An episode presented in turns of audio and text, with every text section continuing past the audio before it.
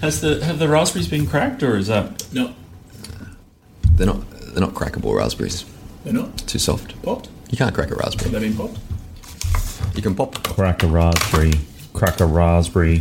Crack a raspberry. Crack a raspberry. Crack a raspberry.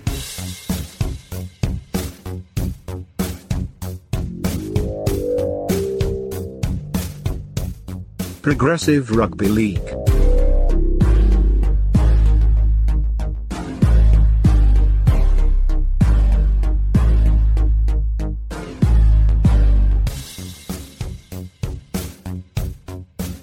Hello everybody and welcome to Progressive Rugby League once again. How are you? Not all at once, not all at once. This is The Slug and with me once again to talk all things progressive in the rugby league world are the experts in that field, Jono Duncan. Jono. Great to be back. Great to be front. Great to be front and centre. Good to see you. And Big Al. Big. Hi guys, wonderful to be here. Let's have a fantastic show, shall we? Yeah, why not? We were going to not, but I've changed my mind. Change of plans. Yeah. Let's make it good. Let's get into it. Reflections, guys. This is how we start. I'd love to know what you're reflecting on currently.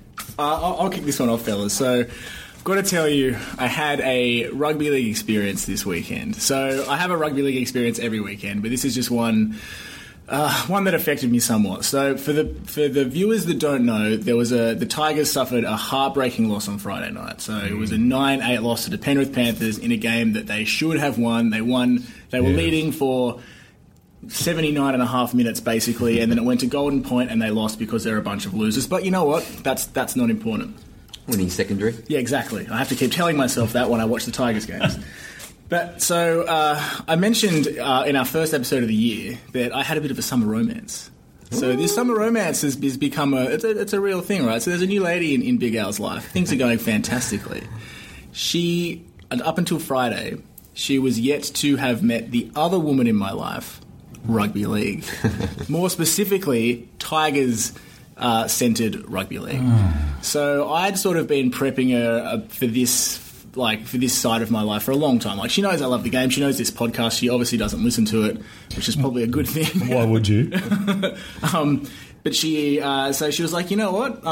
Let's watch the Tigers game on Friday night. Let's watch it at my house, Oof. Her house. And I was like, all right, cool, that's fine. So like, I sat down and I prepped her for everything. Like, it was sort of like the way you might prep an expectant father for the first time about what he's going to see in the birthing in the maternity ward. Like, I was like, there's going to be blood, sweat, and tears. Basically, it's going to be quite stressful. I might not be particularly able to engage in conversation with you. It's really going to be. It's just a side of me you might not see. Did you tell her about the ice cream headache look that you sometimes get when watching a Tigers game? I don't know. I don't actually know that I get an ice cream headache look, but I have been told. I all kinds of weird facial.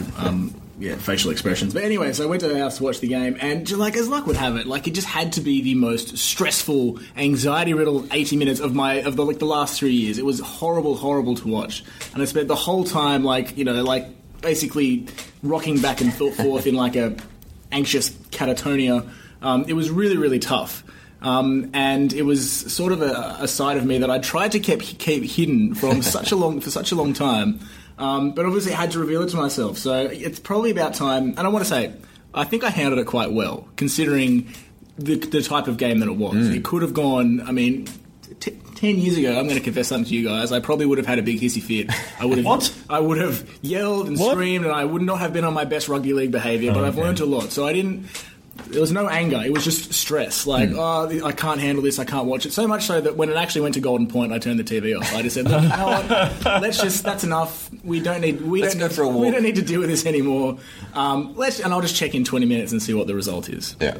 Meanwhile, you're shaking. Your hands are shaking. I'm just thinking about it now. It's like having flashbacks. How do you stop your hands from working their way to your phone to check what's happening? It's actually because I really don't want to know at that point. Like, genuinely, I just want to know how it ends. I don't want to have to experience anything about how we get there. It becomes a health issue at this point. It really is. It was nothing. It was one of the most stressful experiences I've had in a recent time, which I guess is how good my life probably is. If that's one of the most stressful things I've experienced, but still. It was tough. But lo and behold, she accepts that side of me, so apparently, so I can't have been that bad. Or maybe everything outside of my horrible rugby league addiction is just really, really good, so she can overlook that. Or maybe she's a saint. Maybe she is. What's that? So you're still together. That's fantastic. Yeah. So we made it through a heartbreaking Tigers loss. So hopefully we can make it through the next 21 to come, and we'll see what happens at the end of the season. Summer loving, having a blast. However, that is summer loving. Tigers come last. But that's not actually my official reflection. I do have that's just more of a window into the wonderful world of Big Al. So, this round, during the Manly Rabbitohs game, yes, Tom Trbojevic suffered a heartbreaking hamstring injury. He is such an integral part of that team. They lift when he's on the field, all that sort of stuff. It's so great to watch. He's so great to watch, isn't he? He's one of those players that doesn't care about self-preservation, just wants to win. So he gets the ball. He's in clear space, running to the defensive line. Runs for about 15 meters, and then basically just stops, pulls up short. His hamstring's gone. Yes. And the advancing Rabbitohs defense realize this, and they basically stop as well. Then they're actually quite concerned for his welfare, and they sort of walk up to him for two things: one, to see if he's okay, which is a wonderfully progressive idea. Great, good for them. And then just sort of like also lay a hand on him, so it's like official. This counts. Yeah. Tackle. This counts as a tackle. Tackle is completed. Yeah.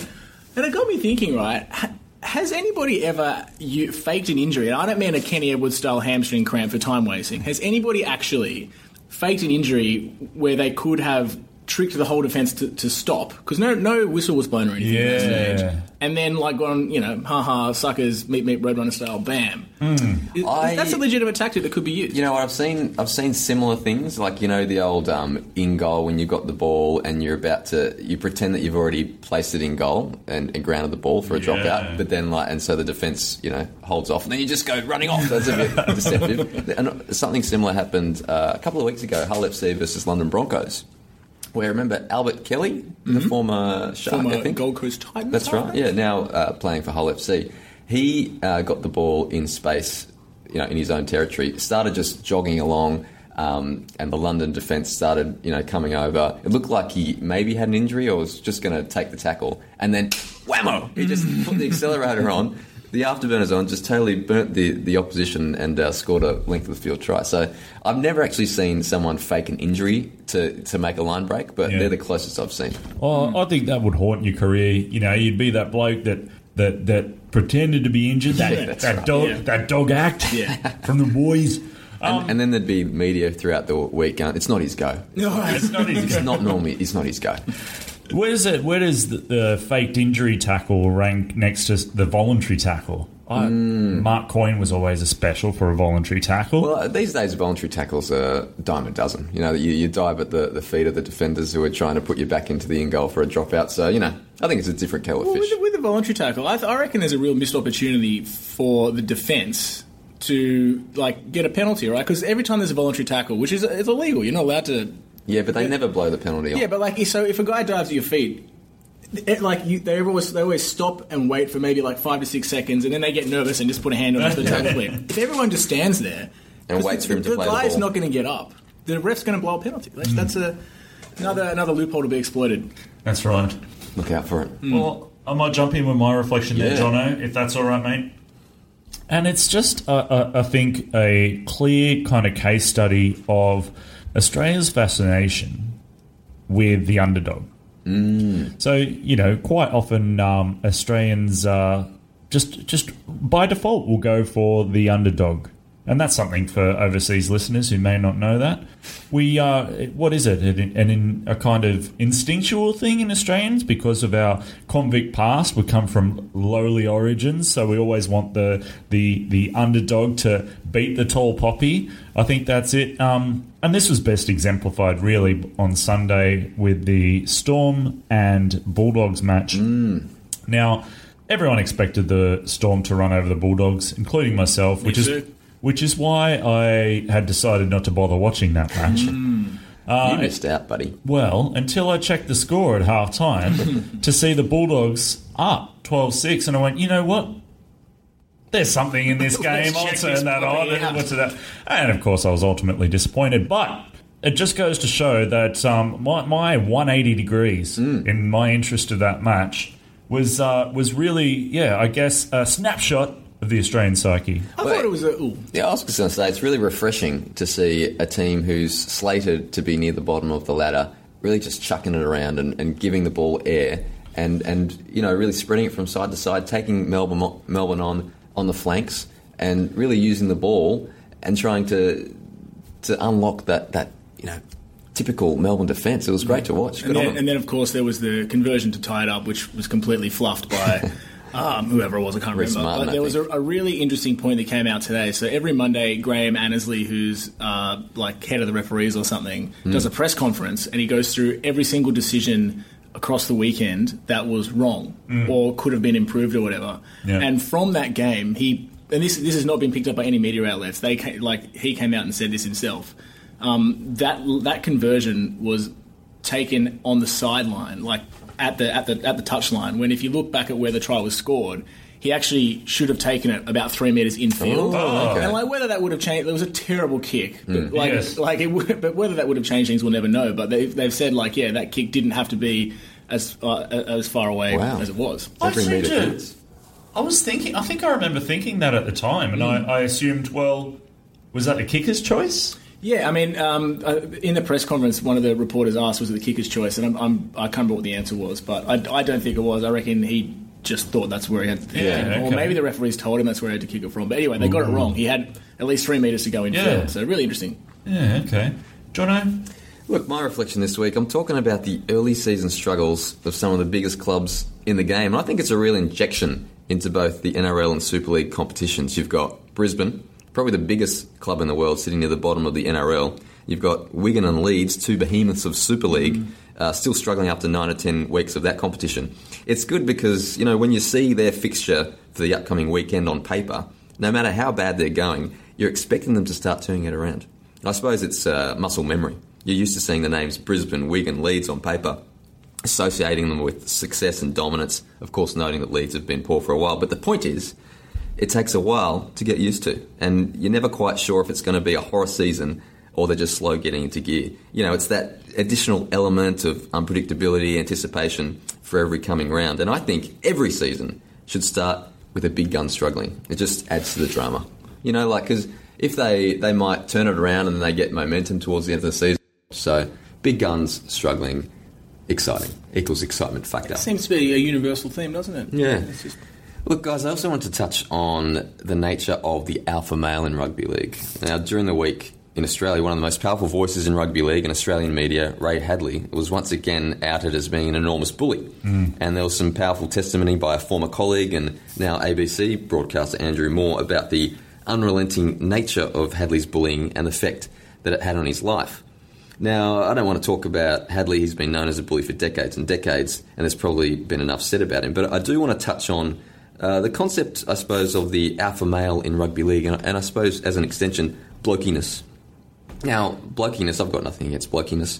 I sometimes, you know, get involved in blokiness myself, and it can be a warm embrace. I would love to see Jono getting involved in blokiness. We're just going to stop you there for a second. I've just proved that I've never got involved in blokiness. I think it'd be really interesting to see. We would love an example if you go on. Look, blokiness, it can be a warm embrace if you're on the inside, but to try to separate yourself from it can be intimidating.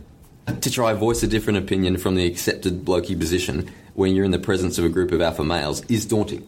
Now, I've never been bullied, luckily for me, but in the past I've definitely modified my behaviour and definitely moderated my opinions because I was intimidated in that environment. And it's not because these people, you know, some of whom are good friends of mine are alpha males. And it's not that they're not good people. No, not at all. It's just that I'm just trying to point out that it's hard. It's hard to go against the grain in most group situations, but it's that little bit harder in a group of alpha males. Maybe it's the physicality that makes the difference. Now, it's relevant to this show and rugby league because rugby league and rugby league media in Australia, anyway, is while changing, still a bit of a haven for blokiness and the alpha male. Now, like I say, being an alpha male and a blokey bloke is not necessarily a bad thing, but the Hadley-Andrew Moore situation shows that it can be really unhealthy, and to speak up or even voice a different opinion takes a lot of guts, particularly if you're the victim of bullying, in Andrew Moore's case. But it also takes an effort when just the dominant group in a culture is the alpha male. So I actually think part of my reflection is that it made me think that, yeah, the rugby league media is definitely changing. You're getting a lot of different voices in rugby league media these days. I mean, straight up, women. There's a lot more women, and women in, like, anchor roles. Yeah, that's right. And also, you know, more of those quote-unquote nerdy voices coming to the fore as well, which is good to see. It's not just, like, the dominant alpha blokey bloke anymore, although they still have quite a hefty role in the rugby league media landscape. So that's basically my reflection, because that sort of story, the Hadley bullying story, really put into focus that, man, that's really, like, old-school behaviour, and it still goes on in some cases, and it's terrible. Yeah, I think it's a really good point, and I think rugby league has suffered from allowing that to happen for so long, and only now realising that, oh, you know what, the rest of society's moved on, and these, like, super blokey alpha males aren't really speaking to the people that, like, the new audience that you need to attract. Yeah. And I mean, they're aware of it now, but it's probably, like, at least 10 years too late. And those some of the names you called out there, those typical alpha males speak to an audience that is shrinking, and they're not being made up. They're not being that loss of the shrinking audience is not being made up by new people, because they don't attract people of different generation. I know it's not important, but I found myself wondering why Andrew Moore didn't speak up last time round when bullying accusations were made. I mean, some people did say that, and I think, you know, there's been enormous support for Andrew Moore, but yeah, there were some people who kind of wondered that, and I just think it's just not that easy. It's an extremely hard thing to do. But what were the circumstances that were different this time round? Well, just time passing? Maybe you saw, like, for those that didn't watch, it was a special news report. Andrew Moore did a lot of to-camera stuff, and he broke down when he was talking about it. So obviously it really, really affected him. Yeah. So, and maybe this time he just went, I'm not going to let another opportunity to speak about this pass me by. I don't care how hard it is. I'm just going to go and do it. I'm not making a comment on what he should have done. No, I'm just just interested. You know? Yeah. But I think, the reason would be he didn't do it before is because obviously it's really tough to talk about. Yeah, okay. Fair enough too. All right. Mailbag time, fellas, do you think? Oh,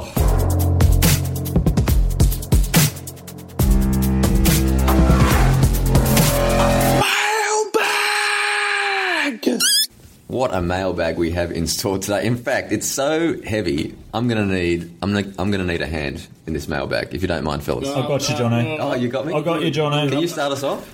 Well, look, I think it's probably appropriate that I read out a couple of emails that we've got, given how much I have complained about the lack of emails to our box. So, first of all, I'm going to read one from Carsten Brum, who we've interacted with on Twitter a little bit. And Carsten says as follows. Hi folks, this mail is partly for the slug as a reason for the use of the mail account, i.e., so I'll stop bitching about it, I think. As a weekly listener to your podcast, I would like to help you out with some things.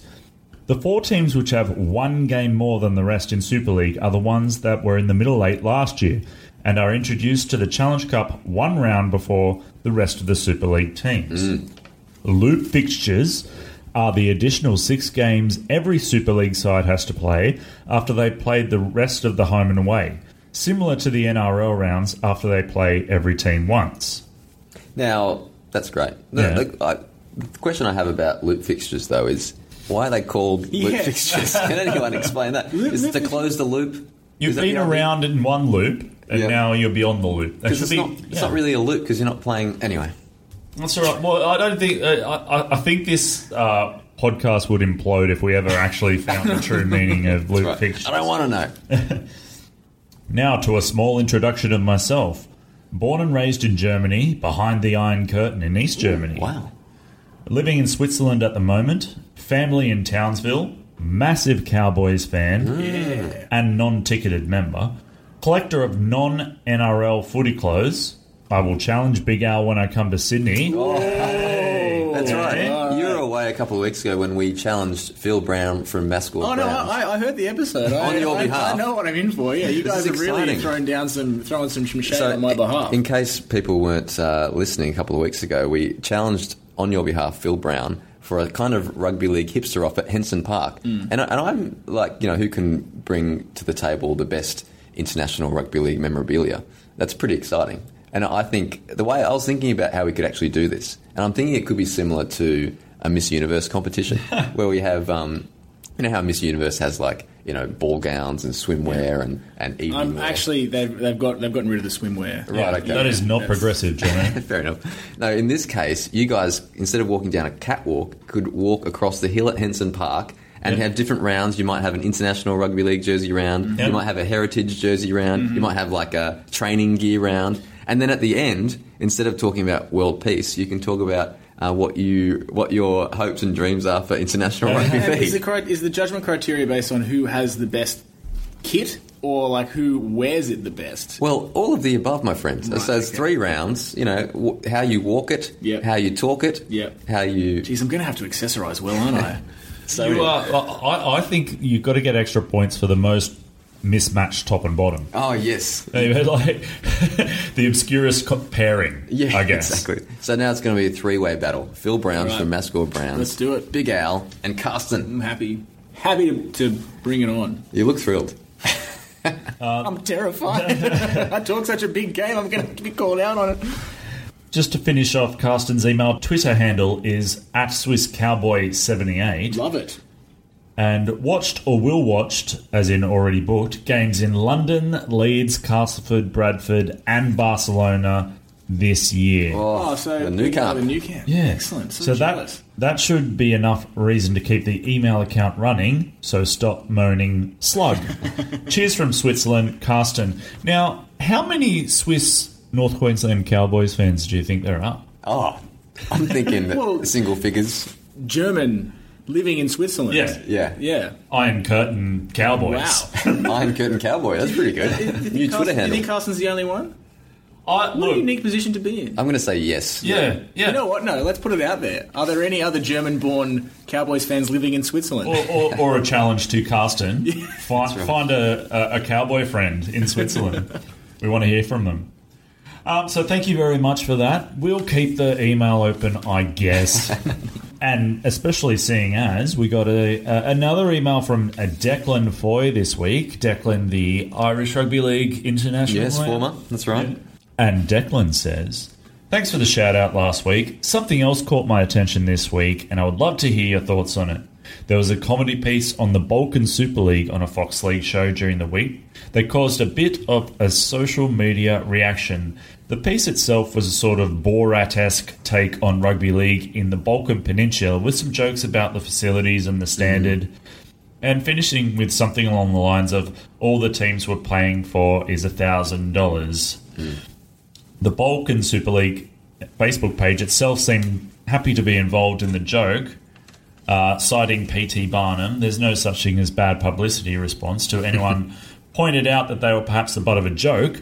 However, I've noticed an Australian-based coach who recently spent time in the area and coached the current champions Red Star Belgrade was a bit less sympathetic to the segment.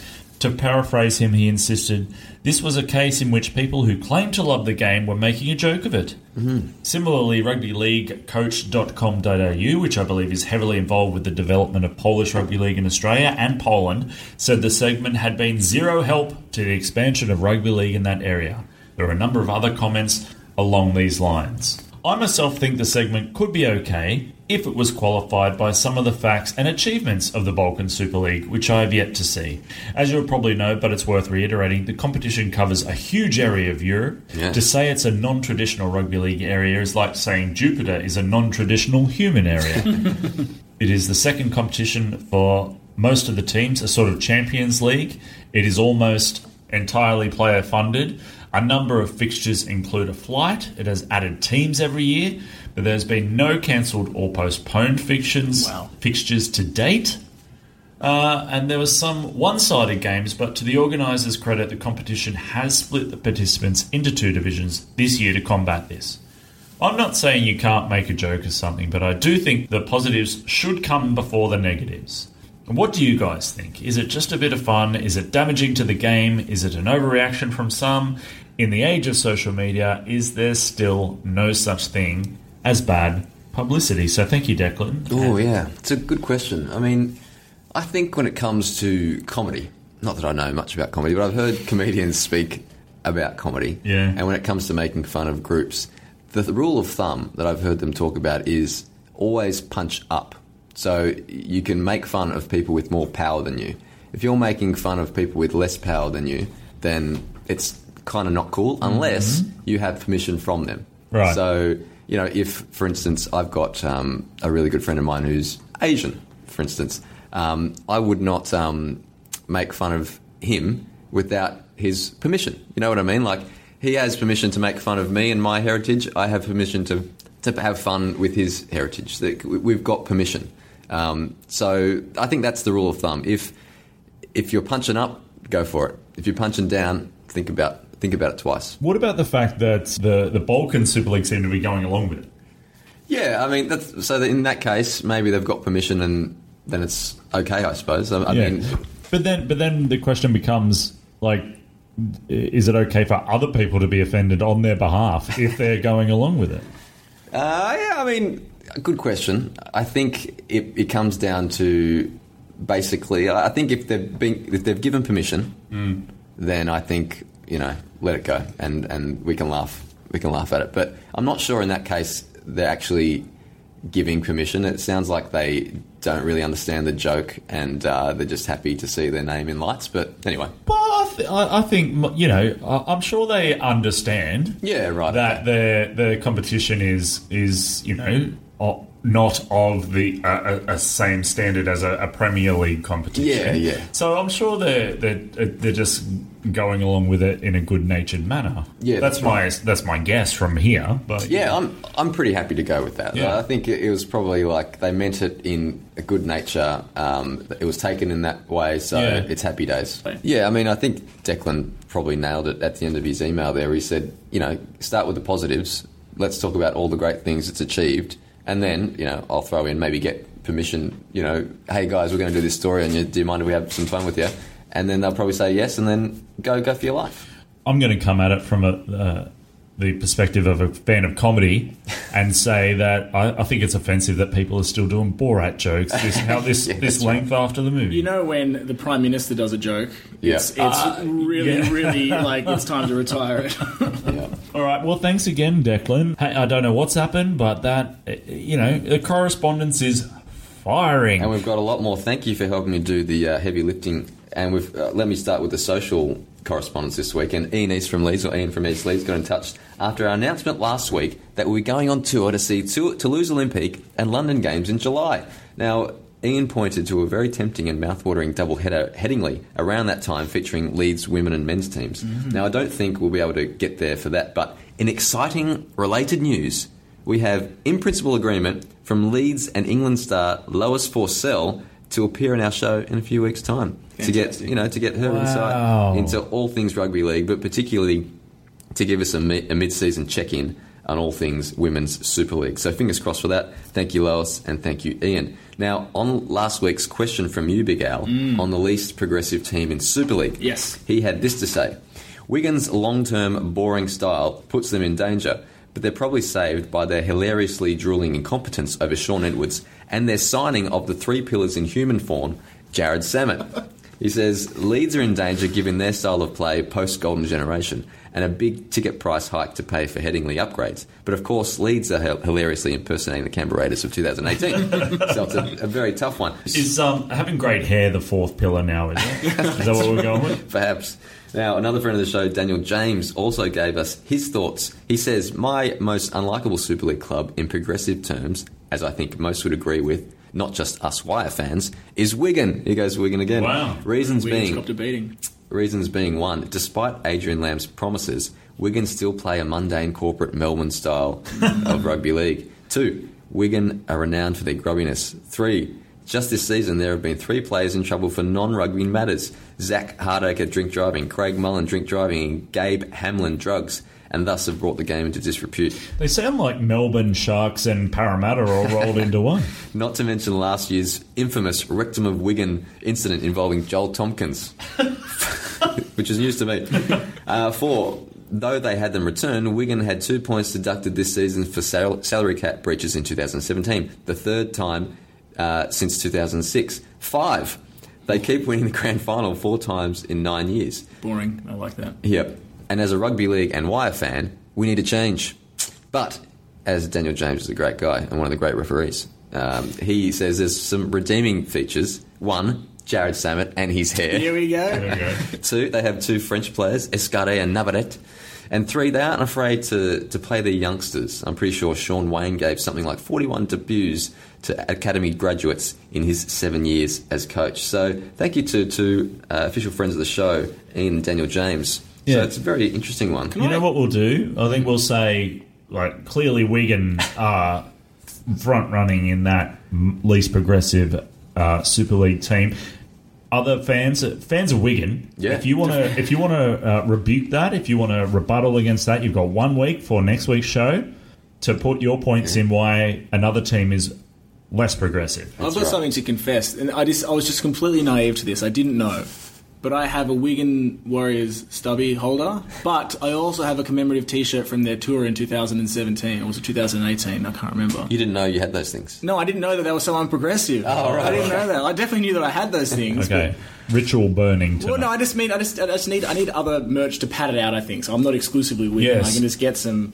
a nice Castleford stubby holder or something like that. I mean, I think this is kind of... I feel bad, like, wanting teams to be relegated. I think it's, like... all too hard. I've actually decided I don't want anyone relegated. I actually want an expanded 14-team competition next year, and then 16 to the year after, and then we get all the Championship and League One teams all to join into the one competition, which by my calculation will be 2024. That's right. No relegation. I find it astounding that we didn't think of that earlier. That's like the best idea I've heard. That is so good. Two teams come up every single year. About relegation. Well, I mean, just enough to get the team, you know, the teams that we need. So we're talking Toronto, Toulouse, and of course the impending New York team. That will certainly fix the issue plus of Ottawa. Loop fixtures. There you go. Because no more boring loop fixtures. Now we also heard from Liam from Brisbane, a new listener. He got in touch, pointing out that Frenchman Hakim Maloudi has signed for the Toronto Wolfpack, and said, "A French fullback playing for Toronto, that has to be a progressive rugby league dream." Abso-bloody-lutely, Liam. And he also said he's a new listener and he likes the show. So thank you for listening. Welcome aboard. There's more. But you know what? I'll give one more thing, and then I'll save the rest for the progressive French Canadian Rugby League update, because they're more international related. This came from Dave Matthews, another friend of the show in Sydney. Of the band? He's just a guy called Dave Matthews, who might have his own band. But anyway, he pointed out more Halifaxian. We've been talking about Halifax over the last couple of weeks, and this has been going around the Twitter sphere this week, but it was very funny. So Halifax played overnight, on the weekend, sorry, and... There was a stag do. A great 44-year-old mascot, Mark Wadsworth, was having his stag do, and he organised with the team that he could walk on to the pitch with the players. And not only did he walk on the pitch with the players, he held the captain's hand as the captain was holding hands of like a 5-year-old child.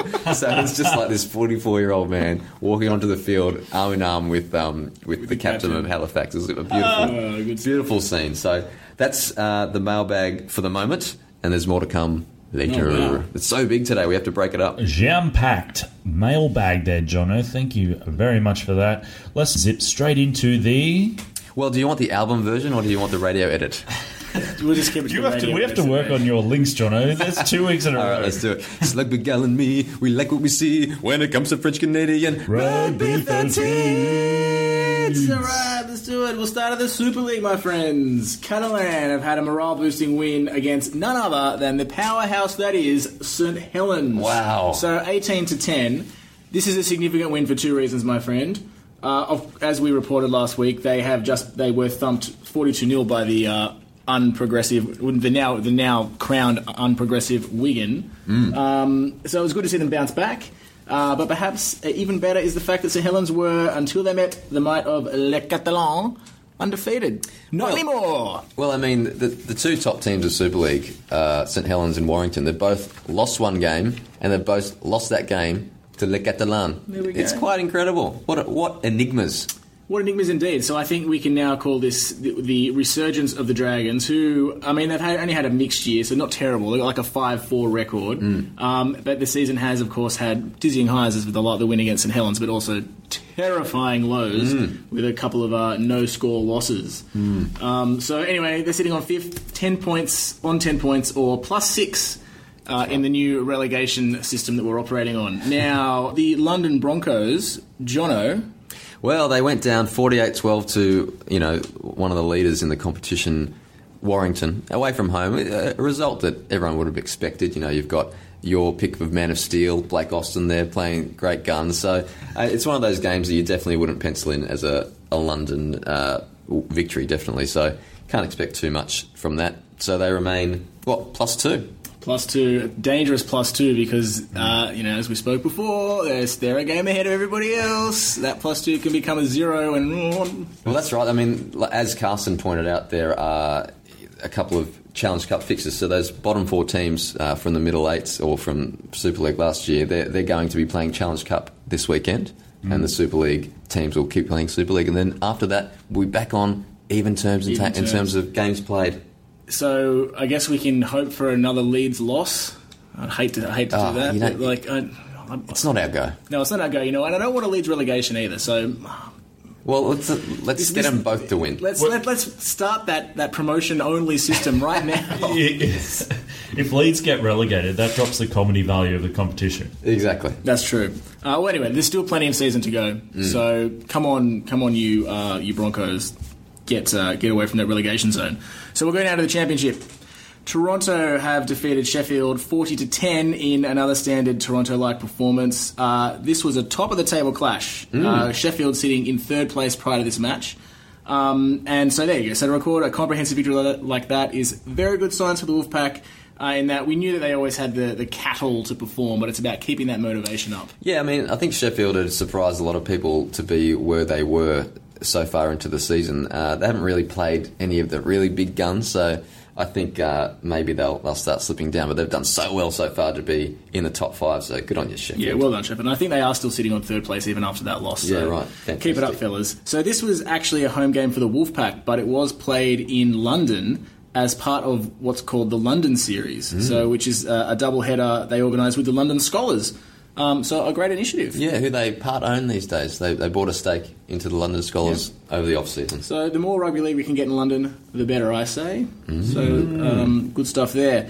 Toulouse have recorded a very unchampionship-like win, defeating Featherstone 8-2. Yeah. So low scores there, I guess. Sure. High defence. Now, Jono, with Toulouse playing the free-flowing rugby league we've come to know and love... From the confines of your toilet, how did this one look? Good question. Watch. Well, I mean, they normally put on a great sort of YouTube highlights package of all the Toulouse tries, and it normally goes for about, 5 minutes. This one went just for about 30 seconds. No, but it was very muddy conditions in the south of France over the weekend. If you saw the highlights of both Toulouse and the Catalans game, there was plenty of rain. And so, it was a bit of a drag them out, nail them down, drag them out kind of fixture. So, it's good that Toulouse can win in different ways. That's what's going to help them get promoted in this unlimited promotion sort of thing that we're doing. So when you look at the ladder, we've still got Toronto outright first on 16 points, 8 wins, 1 loss. Toulouse outright second on 14 points, 7 wins, 2 losses. So the championship babies are doing well. Fantastic. Lovely. And now it was also the start of the Women's Super League over the weekend, and very exciting times. I think there were 4 games in the Super League. I think Leeds did an extremely good job. They won by about 50. St Helens won the derby against Wigan 6-4 with a late penalty goal. Castleford put 80 on York. So there's plenty of good teams in the Super League. Couldn't beat the clock, eh? Yeah, I think because I suppose we need to pick a team in the Women's Super League. I'm going to pick York. I mean, because winning is secondary, and to have 80 points put on you, I'm going to get behind York in the Women's Super League. All right, we're all in on York. Good on you. Now, if I may cut in, I might throw in a few of the other mailbag situations that are International Rugby League related. Now, Ross John Bonacorsi, this is RJ Bonacorsi from Southwest Sydney, got in touch about an important development in International Rugby League, and that is that the members of International Rugby League have voted to support governance reforms, which will see the appointment of independent directors to the Rugby League International Federation Board. And he says, as a fan of rugby league and also a governance, risk and compliance professional, this is a very positive development. Congrats to the Federation and all involved. 100% agree, RJ. Independent directors are a great step. And to be honest, I can't believe it hadn't happened already, actually. But, you know, guys, are there any more sexy words in the English language than governance, compliance and risk? I mean, that was beautiful. Now, we also heard from Ben, also in Ireland. We've got a couple of Ireland correspondents. And he said to us, Progressive Rugby League, I'm taking my dog for a walk up at Ireland Rugby League clubs versus Norway tomorrow. I'll tweet some pics and scores, to which I said it would be great if you could get the 3-in-1, a picture of your dog, a picture of the game in play, and a picture of the scoreboard. And he said, let's get real, it's Ireland, it's going to piss down, we'll do my best though, and hopefully Rugby League will be the winner on the day. Unfortunately, he didn't end up sending us any photos, so I'm not sure what happened. Well, I hope he still made it to the game. No, but I did find out that the Ireland Rugby League clubs beat Norway 44-14. And so the Ireland Rugby League clubs, is this an all-star team of players? I think it was an Ireland 13s based on Ireland Rugby League clubs. So because obviously they've both got Rugby League World Cup qualifiers this year, and Norway's is coming up in May 18 against Greece, so it's a very exciting game. I'll be torn in that one. I think that's part of a doubleheader with the London Scholars as well, so that's very exciting news. Now, I don't know, Ben, if he's got... he might be a professional photographer, he might have been taking photos with film, and maybe he's gone to the darkroom. Gone to get him developed, yeah. Or maybe his dog's unwell or something. So anyway, whatever's happened, Ben, I hope you're okay, I hope your dog's okay, and I hope those film photographs come out nicely. Oh, yes.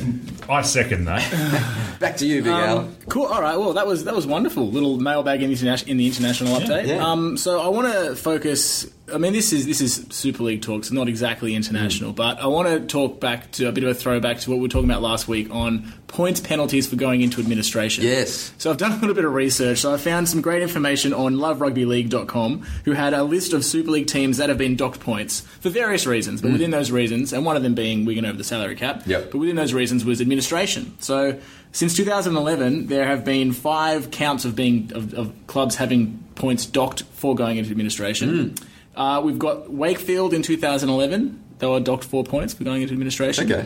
The Wrexham Crusaders, who were a Super League team in 2009 to 2011 based in Wales. They were docked 4 points for going into administration. Where are they these days? Gonskis. I think they've been liquidated. In 2012, Bradford, 6 points. In 2014, Bradford, 6 points.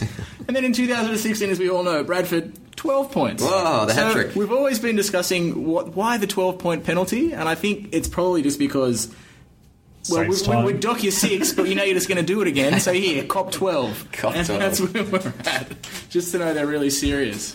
Very All good. Right, well, there you go. Thank you very much. You know what I'm going to do, right, just before we get to the progressive moments, fellas, I'm going to do a little live in-episode question to you about... what we title this episode, you know. So usually I come up with a title during the edit of something that's, you know, caught my fancy during the episode, but I'm going to throw it to you guys now to help me make a decision now. The 2 little phrases I've got for potential episode titles are Iron Curtain Cowboy, which has quite a ring to it, or Alpha Blokey Blokes.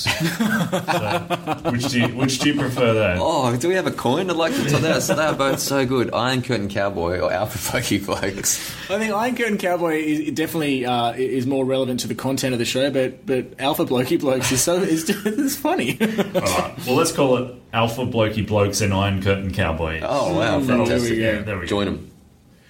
Progressive moments, fellas. I'm going to leap in first and take that opportunity. In a great example of hashtag grow the game, Scotland Rugby League have appointed a new development officer. Oh, fantastic. On a full-time basis, which suggests that there hasn't been full-time basis before that. This is an article by James Diamond on the Inside the Games website, and Super League's appointed a new development officer.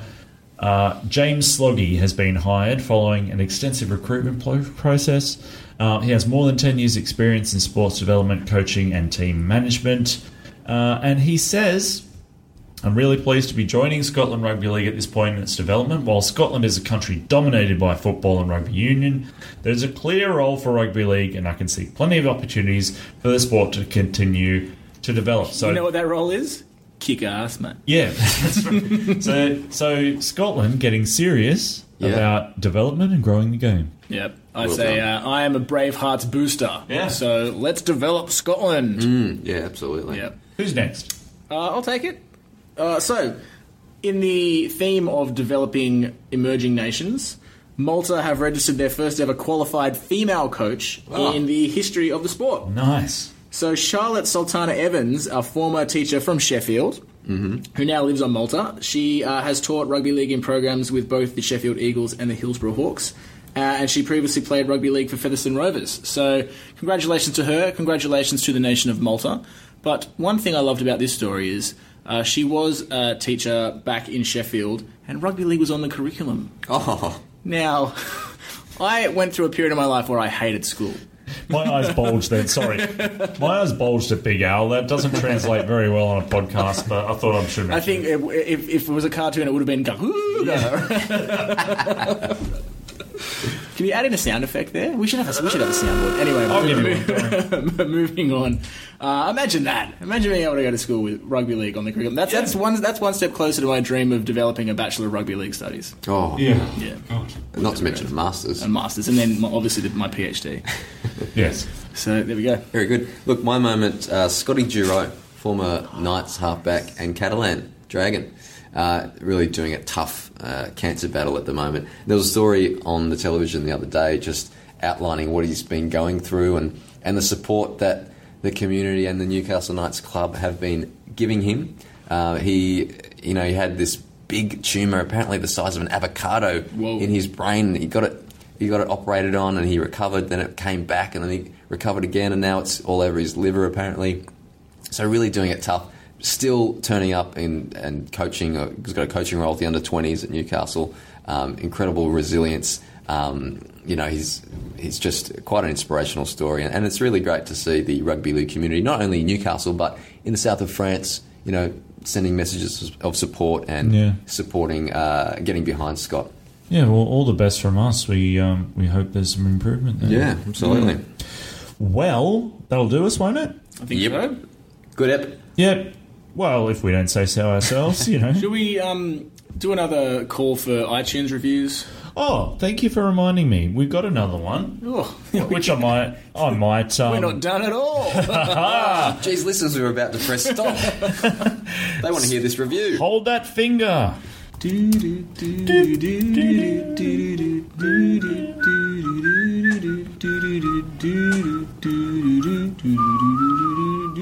Now, I should point out that these reviews are found on the Australian iTunes site. If we're getting any from any other country, I don't know about them, so don't be miffed that I'm not reading them out.